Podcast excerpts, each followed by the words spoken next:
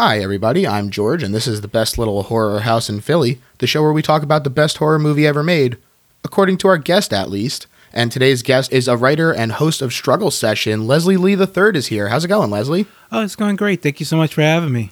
Oh, happy to have you. Uh, we had your co host of Struggle Session, Jack Allison, on to talk Day of the Dead. And when he was here, he said that he was a fan of the genre, but not nearly as big a fan of the genre as you are. Is this something you've been into for a while or a more recent passion? Oh no, I've always been into horror. I think God, of the earliest memories I have of like watching movies are like you know horror movies like Nightmare on Elm Street Oh, yeah. and um uh, God and one thing I like that was burned into my mind was the box art for Evil Dead 2. I didn't re- I, it took me I, because I remember my dad had it in the scene where like the skeleton gets out of the ground. Oh, yeah. Uh, yeah, I rem- that was seared into my brain as a child. Way, way, way, way, way, way, way too young uh, for me to actually see it. Because, because, but yeah, my dad was always a big horror fan, and he passed that love on to me very early. That's awesome. Was it what like when you guys were watching stuff together? Was there a subgenre that you found yourself watching a lot of? Like,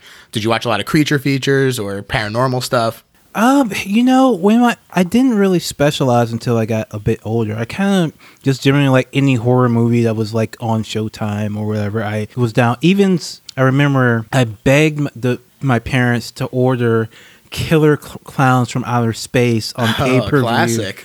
Pay per view. I was so excited seeing those pay per view commercials running. I begged them to order it and record it. I used to watch that um, over and over again uh, when I was very young. Is that's not the type of horror movie I would generally gravitate to now. But for is I was just almost loved anything with it. Um, what was a uh, Phantasm too? My dad was a big Phantasm. Oh yeah. and I was always like watch it over his shoulder or whatever. Yeah, we have a we have a lot of Phantasm fans, more than I expected, to be honest. But You know, I, I I recently went back and watched it, and they really hold up quite well. At least Oh, the yeah. first couple, yeah. yeah, they they have this really cool like dreamlike quality to them that I really enjoy. And speaking of dreamlike qualities, Yes. perfect segue, nailed it.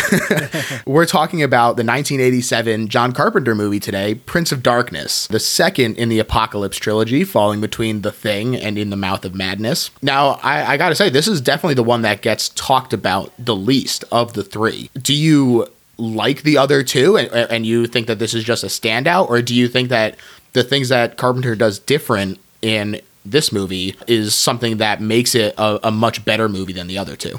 No, I definitely I don't think it's better than the other two. I think it's probably better than the Mouths of Madness. I don't Mm-hmm. think it's better than the Thing because I don't think anything is better than the Thing, honestly. Uh, but I- you I- didn't have me on to talk about the Thing. That that It's episode true. was already taken. Uh, so I, I, I pulled out another one that you know does deserve to be talked about. It's Prince of Darkness. I remember I, I watched this movie like well after this was completely off my radar until like years after I already seen the thing and other, watched other Carpenter stuff. Even after I watched In the Mouth of Madness, because as you s- said, more people talk about that than this. But I Mm-hmm. saw someone post the the dream clip that Oh, dream yeah. clip completely out of context. Um, somebody had just posted it on a forum, and I was like, "What the fuck is this? what could this possibly be? What is, what is this?" And uh, and then like a little while later, a DJ that I was listening to, 'cause I was in the rave scene, and a DJ sampled that quote in a record that it was a fairly popular record, I think, and most people didn't know what it was. And just seeing those two things, you know, concur, I was like, all right, I gotta stop what I'm doing and It's watch time. this, watch this before it comes for me or in my dreams. and I was really pleasantly surprised by you know.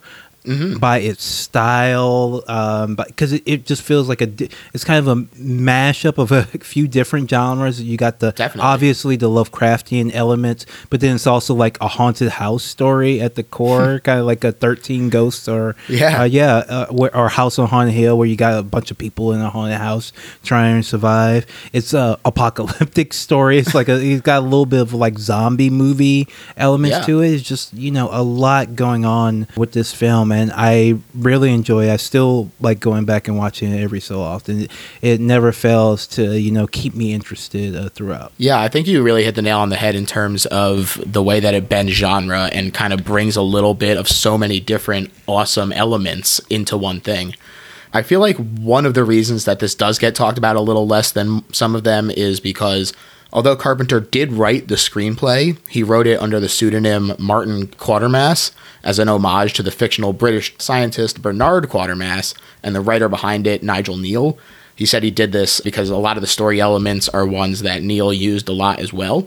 Uh, do you like it when directors utilize the same cast? I mean, Carpenter is known for kind of using the same people in a lot of his movies, and that's certainly the case with this. We get Donald Pleasence showing up, uh, who is also in Halloween.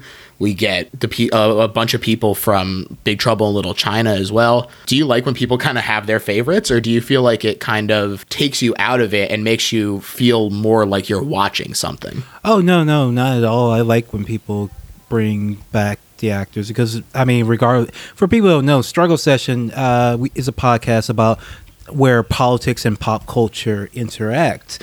And we are socialists, and we want we care about the people who make the things that we enjoy. Oh, yeah. And I like seeing, uh, you know, these, you know, D level actors getting a regular paycheck. You know, Hell yeah. There's nothing's wrong with that. Nothing's wrong with that. That's that's good. I like it. Yeah, and you have some really talented actors in it as well. Yeah. So it's not like he's just picking up any jabroni off the street. you Absolutely, know?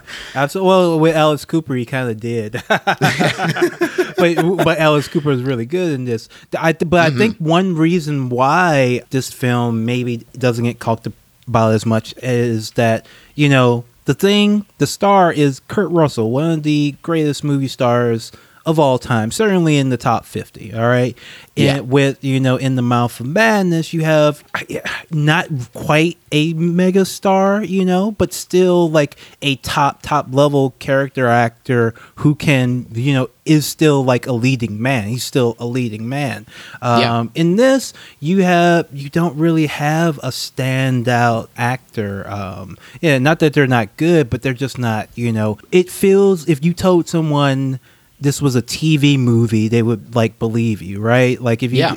yeah. So that that's kind of where it, it is as, as far as star power goes. Yeah, I, I think you're right. And I think that a lot of that comes from the fact that Donald Pleasence is first billed, and I feel like that's atypical for him. And Carpenter said that the inspiration for this movie came while he was researching theoretical physics, like you do. And Yes. he, and he wanted to pair the idea of the ultimate evil with the matter antimatter stuff he was learning about. And so he came up with this crazy idea and he went to the newly formed Alive Pictures, one of the first independent movie studios, and he he had just signed a multi-picture deal with them and for each one of the movies that he was going to do, he got 3 million dollars and complete creative control. And so I mean that's that's exactly what you want out of a John Carpenter movie Yeah. in my opinion. And they wound up shooting it in just 30 days, which is remarkable to me. Yes, I mean because it does seem like a, a movie that takes place on a rather large scale. Like I mean, e- even across ti it spans time and the cosmos, but it's still. a- Uh, but it you know it. I guess well, a month then that is really amazing, and it, there's so many characters and so much going on. It could have been like a mess. Maybe some people do think it's a kind of a messy film, but I think it he more or less you know basically pulls it off and gives lots of characters, lots of arcs, lots of little storylines going on throughout, and all of it ends up uh, with a satisfyingly bloody and also kind of like um, existentially horrific end. Yeah, I, I think that also that messiness is kind of on purpose. You know, a lot of Carpenter's movies like to keep you off balance. And one interesting way that he did that with this movie was actually by shooting with a wide angle lens and using an anamorphic format. So there was lots of stretching and distortion with this movie.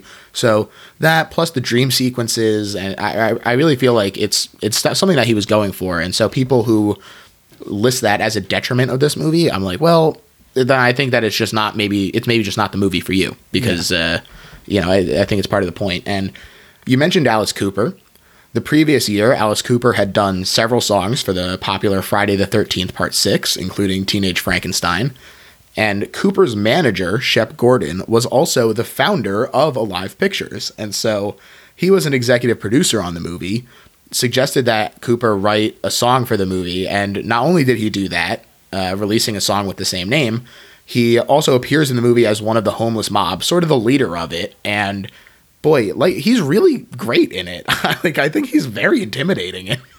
yeah, like he's a you know certainly a different type of uh, movie villain, but you mm-hmm. know certainly a believable one. Um, like you know he he did the thing. You know, rock stars going into film is not the highest bad average, but uh, as but this one he knocked out of the park. He uh did he did like just enough to be creepy and scary and not make you think of oh Alice Cooper. In fact, in fact, it took me a while when I was first watching it because uh, I thought it was just maybe somebody who was like inspired by the look of Alice mm-hmm. Cooper mm-hmm. as opposed to him himself. In classic Carpenter fashion, critics were extremely harsh on this movie when it was released, saying yeah. it sucked and it was cheesy. And I'm curious why you think critics get it so wrong with Carpenter so often. I mean, at the end of the day, he is a genre director with no higher illusions. Like even mm-hmm. someone um, like um, the director of uh, The Fly um, and Cronenberg. Yeah, Cronenberg. Like Cronenberg, he ended up doing prestige mobster movies eventually. um, right. And John Carpenter, he just has like zero interest in being anything other than a genre director. And I think a lot of them are still mad at him for inventing the slasher movie as well. I think I think that was a rough time for film critics. I, I agree with uh, pretty much everything you said. I think that a lot of it, um, not only his passion for proud horror that tries to that doesn't try to be something it's not, but also I think he has a real predilection towards the surreal, which throws a lot of people. And so when they're like, uh, I don't like having to think about it, then they wind up uh, labeling it cheesy and, and not, not enjoying it. But like many of his movies, this has also gone on to become a cult classic cult pun intended on that.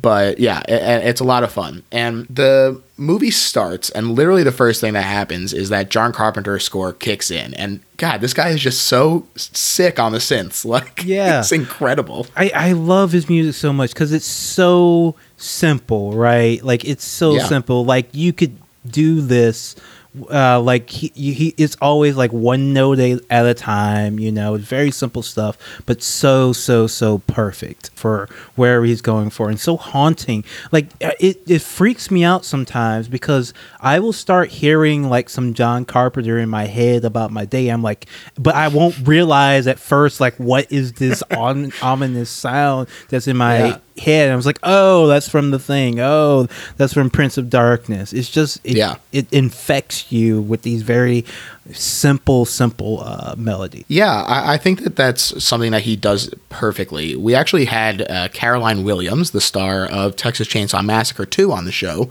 and she uh, had a lot of compliments for Carpenter, saying that he, him, and uh, Tobe Hooper did very did score very similarly in that they just kind of imply at you. uh, yes. And I think that that really is exactly what they're doing, where they just kind of give you like the the their theme songs for the movies and all their scoring and everything are very simple, like chord progressions that that are, are so simple, but because they're simple, they're able to stick with you because yeah. you don't have to worry about like, oh, how did that song go? No, no, it's very uh, clear, very haunting. I, I really like. Uh, unfortunately, you know, he. I've he doesn't direct anymore because his eyesight's not the way it used to be. But he's still out there making music, and even like he goes on tour with his son and stuff. So uh, yeah, it's cool stuff. Yeah, and so we hear that John Carpenter score, and the we first see a death right away where the body count starts at one. he has this cute little chest on his chest. It's like this little tiny thing. Donald Pleasence is another priest, and he he walks in, and we get some really fun teases to set the stage for what's going to happen. A little glimpse at his journal, Pleasence pulling a key out of the chest, that sort of thing. Where I that's something that I love that Carpenter does is where he doesn't really just throw you in. I've seen a couple of movies where they're really just like okay, here you go, we're in it. And with Carpenter, he really lets you enjoy the atmosphere and really let you soak in it. Yeah, yeah, he t- uh, he takes his time and just, and it, it's not he does, it's not a very long movie either, but it still no. feels like very still still and not like hectic. Um, Yeah, for the most his part. pacing is great. Yeah, yeah. It's uh really like, and it just kind of lulls you in because you really don't know where it ends up going. I and this is you know of the um, Apocalypse trilogy. All of them are you know related to H.P. Lovecraft and directly uh, reference his work, but this is the one that I think is actually the most straight up like a Lovecraft story because you're starting off with these academics investigating something, peering to the unknown. The thing is, you know, about but by a bunch of burly men in the wilderness. The uh, the uh, in the mouth of madness is about a writer, which H.P. Lovecraft I think did a couple of times, but this is about Right. a bunch of uh, dorks breaking accidentally bringing about the end of the world. And I think that's the uh, closest. Exactly. And to your point, Donald Pleasence, the priest, he invites these quantum physicists, Professor Howard Birack and his students, to join him in the basement of the monastery belonging to quote unquote the Brotherhood of Sleep, which is First of all, great name. Second of all, it's an old order who sometimes manages to communicate through dreams. And there's this really incredible dead on shot of Pleasence as he's composing the letter to invite them just really spectacular work. And something I really like that they do in this movie a lot, especially at the beginning, is dialogueless scenes. And I think that it shows how much Carpenter trusts his actors to communicate with just body language. Do you like when he does this in this movie as well? Oh yeah, yeah, yeah. Like one of the things that makes me dislike a lot of modern film is that we're constantly being yelled at or screamed at, even especially things we don't need. There's no more. There's a, or at least a lot less visual language and conveying information through the visuals because that's how you can convey a mood too. Um, You know, and I think this film does a really good job. And I'll say like from a aesthetic standpoint for as far as horror goes, I really generally hate every single exorcism movie besides The Exorcist. And this, as core, is kind of an exorcism movie too, with the references to the Catholic Church. That's a that's a big departure from the kind sort of cosmic horror elements that the film bar- borrows from. Usually, you either have like religious, like demon, Satan, God horror, or you have this cosmic horror that has, you know, maybe a unclear, nameless pantheon of nefarious beings out in space. But even though it, you know, has is more the Catholic side, I still really enjoy the aesthetics of this, and I think it he does a. a Carpenter, just his visual style makes even this thing that I see when I see it in every crappy exorcism movie makes me roll my eyes constantly. Hmm. Carpenter is smart enough to make like this brotherhood, that, like the basement where they have all those crosses. He makes it look creepy as fuck, actually. Oh yeah. So they, they have this basement that you mentioned with all these crosses in it, really spooky stuff, and the priest requires their assistance in investigating a mysterious cylinder in that basement containing this creepy swirling green liquid. Yeah. Described as Pleasence as a secret that can no longer be kept.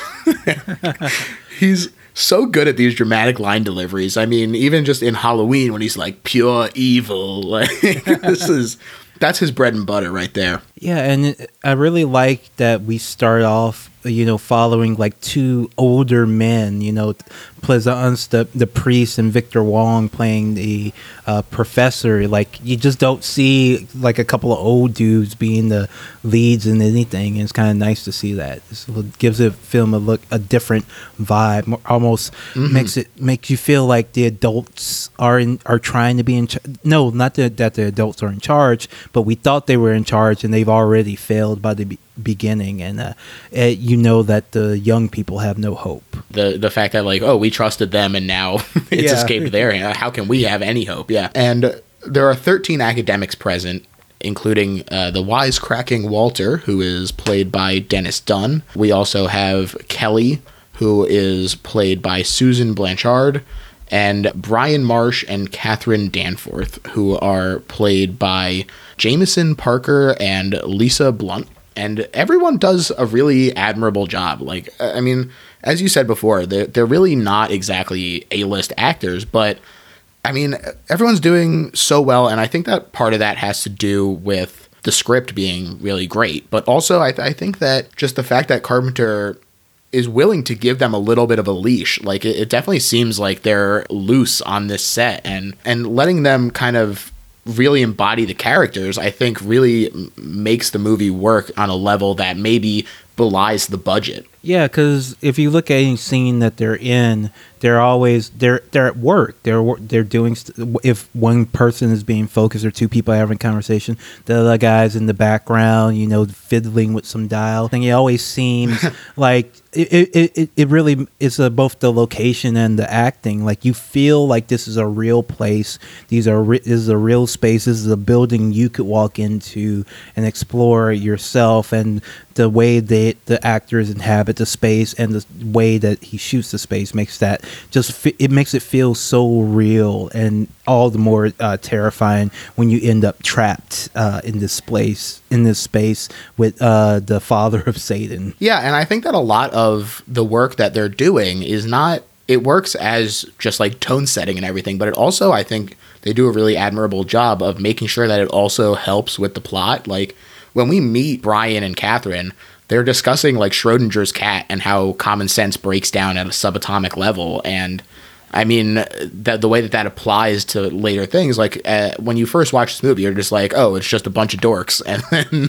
afterward, you're just like, oh, uh, I understand that this is dealing with these subatomic particles and the parallel nature of uh, the way that superposition works, quantum superposition. So, pretty interesting stuff. Yeah, and and this is before like quantum physics was so popularized, you know, by mm-hmm. like years before, like uh, Brian Greene or those did his like little PBS special talking about this is like cutting edge, edge stuff to be uh, putting in a B horror movie. Yeah, absolutely, it is. Not only are things creepy going on inside this church, but things outside the church are bizarre as well. Um, we've seen a couple shots already of a bunch of like a, a colony of ants going just wild, but yeah. we also see um, a homeless woman making repeated gesture to the sky, and then later a group all staggering in a line, just staring upwards and like just watching the academics. And it genuinely scared me when the academics look out the window and just see them staring. Like, I genuinely gasped. and uh, yeah, it really scared me. yeah, there's lots of creepy imagery, and it's the bugs usually get me. Mm-hmm. I hate, hate, hate. Even though you know when they use the spires, they look a little fake, but it's still it's still a bug, so it still fucking yeah. creeps me out. so the academics are they're all investigating what's going on, and they decipher some text found next to the cylinder, which describes the liquid as the corporeal embodiment of Satan. and the computer it's very uh, like alien the way it just like that you focus on the screen printing out the text like that and i really like it and it's a pretty cool list of titles the way they roll it out. They're like mystery babylon the great the mother of harlots the abomination of the earth. I'm like oh hell yeah he's getting the full the full announcement here yeah, this is back when you know we thought co- we weren't really clear what a computer could or could not do. It was a very good time for horror movies because you mentioned the thing or this or the fly uh, takes advantage of that as well. Oh, like yeah. we didn't really know what computers could or couldn't do or how smart they were. You could you couldn't do this one now. I don't think. yeah, people. Yeah, people would be like, uh, "That's that's not how how things happen." but the liquid does appear to be sentient and it's broadcasting increasingly complex streams of data. And the academics use this computer to analyze the data and find that it includes differential equations. And it's incredible to me that it includes differential equations is said as a scare line and it kind of works. yeah, because I mean math aren't most people scared of math? I mean, oh, yeah. come on. like if if this understands a math that you don't, then that means it can only be malevolent. That's how I live my life. I assume everyone who knows more math than me is out to get me. One of the group tries to leave and finds this freaky ass pigeon crucifix. then he's promptly murdered by Alice Cooper who uses the impalement machine that he actually used for his performances on stage during that time, which I thought was pretty cool. Oh, that is cool. and there's also a lot of really great hypnotic shots of the swirling liquid, kind of like from a distance, which again, I think um, just goes to your point about how John Carpenter knows how to take these things that could be corny and use his visual style to make them impressive. And and like I said, they're just hypnotic the way that it's it's from a distance. If it was a little closer, I don't think it would have the same effect, but it puts you in the shoes of the people who are like afraid to get too close to it but can't help but look at it. Yeah, the swirling is just so good and and like whenever he zooms in, it drips. It's like dripping upside down, Oh, yeah. which doesn't make any sense. Uh, you can't even tell like where you are. You just know it's like there and seething. And when the uh, uh, the one of the doctors gets sprayed, that it's it's just like looks like water, but it's so like freaky and scary because obviously you would never want anything to do with that. yeah, absolutely. Even if it was just water, you'd be like, "Oh, it's nasty, thousand-year-old water." and I also really like that Carpenter is just like throwing weird shit in, like Jesus was an alien who came to warn us, yeah. and then having uh, Pleasence give these dramatic speeches about how the Catholic Church covered this up, and they're just pathetic salesmen clutching to power and the illusion of be- benevolence. You're like, John, take it easy, man. Yeah, I, I like that. This, yeah, this is an exorcism movie for atheists, basically. Absolutely, it is. And uh, like you said, this liquid is escaping, and people who get sprayed with the liquid become possessed by the entity, attacking the others. And I mean, they're all distracted with what they're dealing with. So the fact that they just heard this uh, whole story about Jesus being an alien, you know, they're they're coming to grips with that.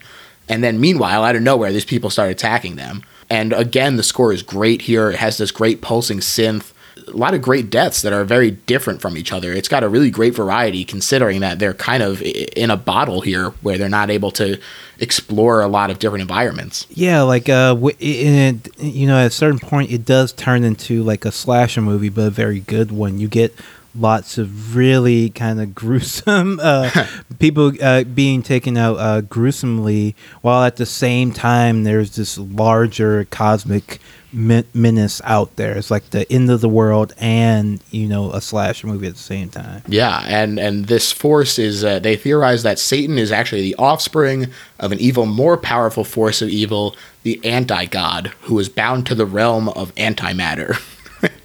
Just- That's so cool. yeah. You will not be saved by Christianity. You will not be saved by plutonium. You, in fact, you will not be saved. yeah, it's like nothing scarier than caps lock on. and uh, yeah, and and he he it's great. It really is great. And the survivors find themselves sharing a recurring dream, showing a, a shadowy figure emerging from the front of the church. This dream sequence that you were talking about, it's super iconic now at this point. I mean, these dream sequences are great. I find that dream sequences are so hit or miss that the fact that he's able to pull them off is a huge plus. yeah, I mean, so many bad dream sequences. The good ones are really good.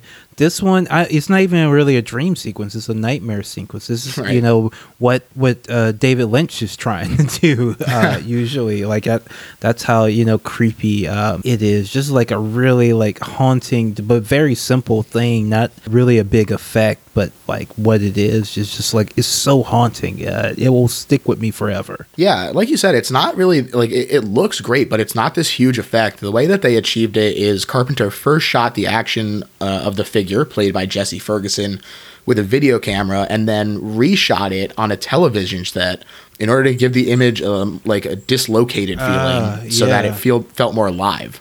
Um, which is, I think, a really cool trick that he used. Yeah, that really worked. The transmission changes slightly with each occurrence of the dream, uh, revealing progressively more detail. And the narration was actually done by Carpenter himself. And it tells the dreamer that they're witnessing an actual broadcast of a tachyon transmission from the distant future of 1999. It's it's hard not to laugh when they're like, "Oh yes, uh, so far in the distance," and then it's like, "Oh wow, that was tw- uh, 20 years ago now." but it's it's still very fun, and uh, they need to stop this dream from coming to fruition. I love that Carpenter makes sure to spend some time like just being scary. Like the scary guy is actually just a head held up with bugs. Liquid defies gravity. Someone cuts their own throat and then gets back up. yeah. And like when the lady gets all like her skin, like she's all like burned and her skin is all fucked up. uh, it's so creepy. And then she gets decapitated after that. Like, there's just so much like weird stuff going on toward when it uh, sprints towards the finish. Yeah, and it is sprinting. I mean, Walter is stuck in a closet and he witnesses the people who've been possessed bringing the cylinder to the sleeping uh, Kelly. And it opens, and the remaining liquid just goes into her, and it transforms her into the physical vessel of Satan. And like you said, she is just gruesome. like her skin is like sloughing off of her. Yeah, it's like a burn. She has telekinesis and can regenerate. It's just awful to watch her turn into this thing. And she tries to summon the anti god through a dimensional portal using a mirror, but the mirror is too small and uh, the effort fails. And one, we also see the guy who cut his throat laughing maniacally, and he's reaching out for a mirror. And there's this real emphasis on reflection in this movie, which I really like. I think it's a really important theme, is kind of this good and evil, dead and alive, quantum superposition, antimatter and matter, kind of there is no one without the mirror position of it. And and that seems to be something that Carpenter is really trying to explore in this. Yeah, and the suggestion is that we've had uh we've uh is no longer our turn, right? Yeah. like our, our our time in the spotlight of the being as the matter universe uh, it's over it's done and uh, it's time for something else to take over the rest of the team is occupied fighting the possessed people, and Kelly finds a larger wall mirror and does actually draw the anti god's hand through it. And Danforth is the only one who is free to act, so she tackles Kelly, causing both of them to fall through the portal. And the priest shatters the mirror with an axe, trapping Kelly, the anti god, and Danforth in the other realm. Donald Pleasence is like so psyched that he did this. He's just thrilled. while uh, Brian Marsh is uh, very upset because he was uh, had feelings for uh, Cat. No, they were in a relationship, uh, him and Catherine Danforth, and he has to sacrifice, you know, this love, uh, love his in order to save the world. Yeah, and we see Danforth on the other side of the mirror, reaching out to the portal before it closes. So very heartbreaking to see that, and immediately the possessed die. Unhoused people uh, are well, they wander away, and the survivors, Marsh, Walter, Professor Birack, and the priests uh, are rescued. And he seems to have gotten his faith back too. So you get a nice ending for the priest, uh, which I feel like is kind of atypical for John Carpenter. Just be like, yeah, okay, this one guy can just have a happy ending for himself. Yeah, but just for him because immediately after that we get the updated dream sequence that Oh, yeah. shows Danforth uh, now being the vessel of Mm-hmm. uh, the our Lord, Lord of Darkness, uh, Prince of Darkness, uh, actually. And yeah, there was all they managed to do, all our professors managed to do, was um, change the future slightly, but not stop it. Exactly, and and he has this dream, like you said, and he Carpenter gets us even at the very end. where he's like, "All right, dream sequence." He wakes up. You're like, "Oh man, that was scary." It's it's still happening, but he finds Kelly still disfigured, lying in the bed with him. so Yeah. a second dream sequence, and he awakens screaming, and you're like, "Carpenter, you son of a bitch, you got me." and rising, he approaches his bedroom mirror with his hand outstretched, and God, what a final shot. This sequence is so, so great. The way that he is just so drawn to it. Again, there's kind of that hypnotic quality. Do you like this final scene, or do you do you think it should have ended either before, or we should have seen more, or like? Where, Oh do you- no, no, we we got just enough. We got Oh, just yeah. enough right there. Yeah, I totally agree. And so much of this movie is, is working like in its own individual parts. But Leslie, we've actually reached the part of the show now where we explain and we summarize why this is the best horror movie ever made, not counting the thing. and and uh, I'll let you you kick us off. All right, well, uh, Prince of Darkness is the best movie ever because this is John Carpenter at his most Lovecraftian, in spite of you know the explicit references in The Mouth of Darkness or you know the great Lovecraftian entity in the thing. This is the one that most plays out like an actual Lovecraft story. You start with our academics and our fallen priests, and then you go from there into you know this really dark uh, place where you get you know all types of horror. You know, haunted house, slasher, um, cult, uh, cult horror. You have you know you have, and then you also have the cosmic horror behind it all. It, it ends up in a place where even though our heroes can temporarily think they have stopped it all they've done is cha- shifted or changed the inevitable very very very slightly. And i just uh, this is lovecraft this is carpenter perfect marriage. That's why prince of darkness is the best horror movie ever. I think you've you've hit it exactly. And i uh, i live in philly obviously. And on the end of my block is a church that in the 70s used to house a cult. And so I every time I walk past it, I think about this movie.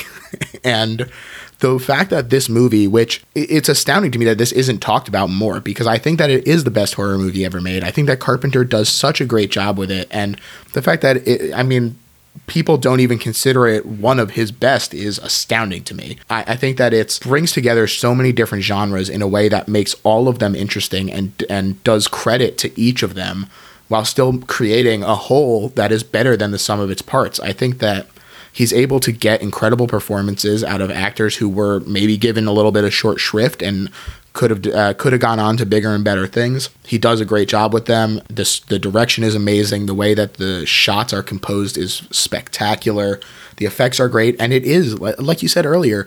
This is an unabashed genre movie. He loves that he's making horror. There's like he takes time to be scary in addition to all of these great existential questions. And to me, that's what makes this the best horror movie ever made. Leslie, this was fantastic. I want to thank you so much for coming on the show. And uh, why don't you tell the people where they can find you? Uh, you can find uh, Struggle Session at patreon.com slash struggle session. Thanks so much for having me on. Oh, absolutely. Uh, as far as me, you can find uh, the show on Twitter at Little Horror PHL. That same username applies on Facebook and Instagram as well. There's merch on TeePublic, so if you're looking for a zombie Benjamin Franklin or uh, gritty on the Child's Play cover, uh, we got you covered. and yeah, so go do those things, rate and review the show if you're enjoying it. If you're not enjoying it, don't do those things. and that's it. So yeah, bye everyone.